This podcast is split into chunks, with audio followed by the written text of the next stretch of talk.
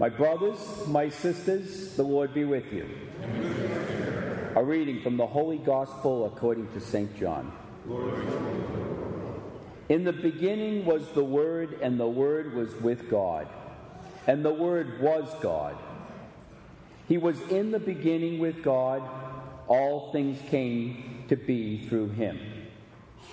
And without him, nothing came to be. What came to be through him was life, and this life was the dark and the light of the human race. The light shines in the darkness, and the darkness has not overcome it. The true light, which enlightens everyone, was coming into the world. He was in the world, and the world came to be through him but the world did not know him. He came to what was his own, but his own people did not accept him.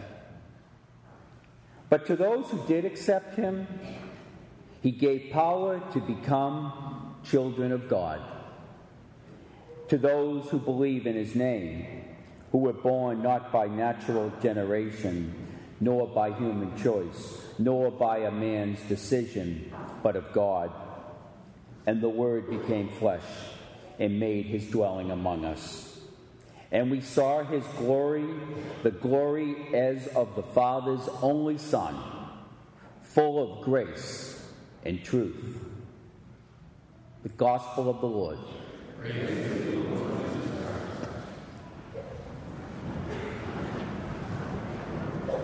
So I'm a regular customer down at Lowe's, down in 3A, in Weymouth. I'm over there a lot. I guess I have a lot of things at my house that need fixing. Since October, the Christmas displays have been up in, in the front of the store.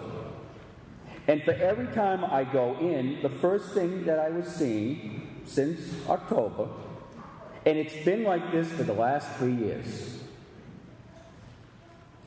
three letters, six feet, bigger than me. Gold brightly lit. The letters J O Y. And joy has always, the last three years, had a very big price tag. Three years ago, 1200 bucks. Last year, down to 800 bucks. And I remember that towards the end of the Christmas season last year, JOY were over in the garden center. It was in the corner, not lit up.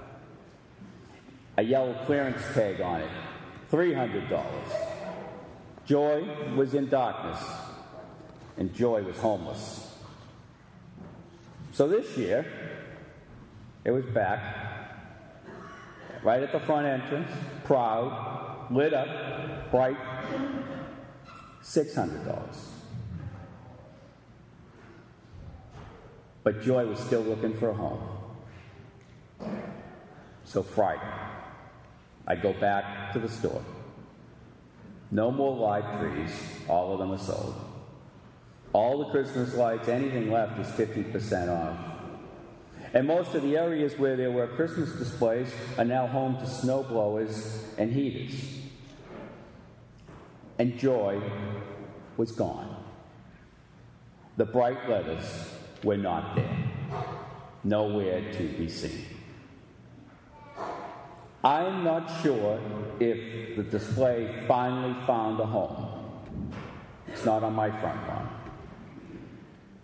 Or if the store, just what they have been doing the last three years, just packed it up and put it away. I guess I'm just going to have to wait till Halloween of 2019 to find out where Joy is. But our feelings of joy sometimes at Christmas come and go just like that. You know, everywhere, everyone around us seem lit up with joy. But we may not feel that joy. Because life is tough, it's messy, it hurts. Our human lives, with our brokenness, our disappointments, our difficulties, we confront addictions and, and health issues that turn our lives upside down, our fractured relationships, A lot of us have lost people this year that have been close to us. Christmas isn't happy because we have that, that kind of gloom of disappointment. And the joy seems to come from our lives. But there's hope. Because God chose to put Himself right in the middle of our mess, right in the middle of our messy human lives. And the reality of the birth of Jesus, He was born homeless. He was born an immigrant to a poor mother, to a foster father, born among animals. Now that's messy. Shepherds the Nativity was not perfect, it was messy, just like us. In those times, we feel joyless. When we question the messiness in our lives, Jesus is the answer. Emmanuel, God is with us. Jesus is right there beside us and He brings light to our darkness. We become, through Jesus, children of God. So here's a true story a Christmas story from the writer Bill Brush. It's about a baby, appropriately enough, and it's told by the mother. It's an essay written by the mother from the first person. So just put yourself in the head of a mother at Christmas. It was Sunday, Christmas Day. Our family had spent the holiday in San Francisco with my husband's parents. So, in order for us to get back to work on Monday, we found ourselves driving the 400 miles back to Los Angeles on Christmas Day. We stopped for lunch at King City. The restaurant was nearly empty. We were the only family, and we were the only one in the restaurant with a child. And I heard my son, Eric, a one year old, squeal with glee, Hi there. The two words he thought were just one word Hi there. And then he started to pound his baby hands on the metal high chair. And his face was alive with excitement. His eyes were wide. His mouth open, showing his toothless grin. He wiggled and giggled, and then I saw the source of his merriment. My eyes could not take it all in at once. For across the room was a man, an old man, wearing a dirty, tattered coat and a wrinkled face with gums as bare as Eric's. And the man shouted loudly, Hi there, big boy. Hi there, baby. I see you. And my husband, Dennis, and I just wanted peace, so we ignored him. Our meals came, and the banging and the noise continued, and the old man was shouting from across the room, Do you know patty cake? Attaboy. Do you know peekaboo? And my boy continued to laugh and answer, Hi there. Hi there. Nobody thought it was cute, especially me. The guy was a drunk, a disturbance, and I was embarrassed, and I wanted to get out of that restaurant. And Dennis said, Let's go. Let's get out of here before this guy causes any more trouble. So he told me he would settle the bill, and he said, Bolt for the door, I'll meet you at the car. But it would soon be obvious that God and Eric had other plans.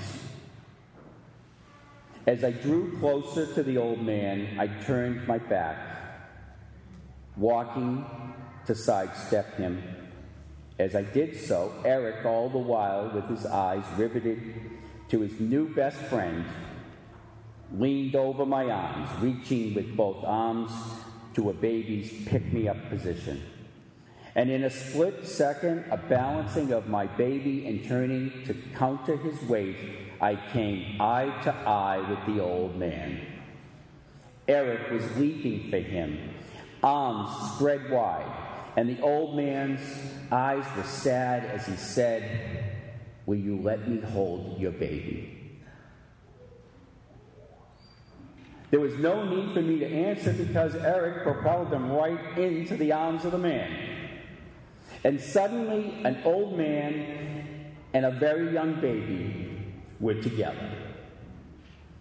And Eric laid his tiny head upon the ragged shoulders of the old man. And the man's eyes closed, and I saw tears come from beneath his eyelashes. This aged man with hands full of grime and pain and darkness, gently, so gently, rocked and cradled my little baby in his arms. I stood awestruck. And the old man's eyes opened and set them squarely on mine. And he said in a firm, commanding voice, You take care of this baby. And somehow I managed to say, I will. And I gently took my baby from his chest. He seemed sad and in pain because he was losing a precious moment of peace and joy. But he had one more thing to say God bless you. You've given me my Christmas gift. I could say nothing. I was silent. And all I could say softly was thanks. And with Eric in my arms, I ran to the car. Dennis wondered why I was crying and holding our baby so tightly. He wondered why I sat there in the car saying through my tears, God, forgive me, forgive me. I think that small baby Eric is the real meaning of Christmas. Eric is God's arms. Eric is Jesus' compassion and endless, infinite love for us. He leaps right into our messy and beat up lives. He leaps and opens up his unconditional, non judgmental arms. And he does it to the people who are least likely to be embraced and loved. That's what Jesus does for us. And that is what we celebrate today. And that's why we're here. It's not a sentimental holiday where we play lots of music. It's not just a tradition of guilt and pressure routine to show at church or family events to keep family peace. It's not. Because we celebrate today that God is with us. We celebrate that we're all children of God. And we celebrate that God gave us Jesus to shine through the darkness and the messiness of our lives. And that's how we celebrate really this day. I got a Christmas card. Because that's a pretty demanding thing. What do we do with this fact that God is with us, that Jesus is part of us? This card from Matthew Kelly from Dynamic Catholic, and we'll have some books on the way out, one of his latest books. But here's what he said in the Christmas card Life is messy. Every day, in large ways and small, we have to decide if we're going to avoid the mess or immerse ourselves in the mess and do something about it. So, what do we do about it? I think of a friend of mine, of our family. a role model for my daughter, for my wife. I mean, we've known her for years. Connie Sullivan was her name. And she went to God just two weeks ago. And we're very sad this Christmas that we don't have her. And she was an example of someone that got immersed in so many messy lives. And she did it so unconditionally and with so much love. Her son in law at the remembrance said this about her. He said about her anyone that met her, she multiplied their joys and divided their sorrows. Think of that. Do you multiply other people's joys and divide their sorrows? I'm speaking for myself, but I think I sometimes do just the opposite. How easy is it to be negative and speak negatively and divide anyone who has joy and multiply and add to their sorrows? I think we're human and we do that. I think that's the way to celebrate the joy of this day. Jump right into the mess. Don't avoid. Immerse yourselves and do something about it. Go, multiply joy, and divide sorrow.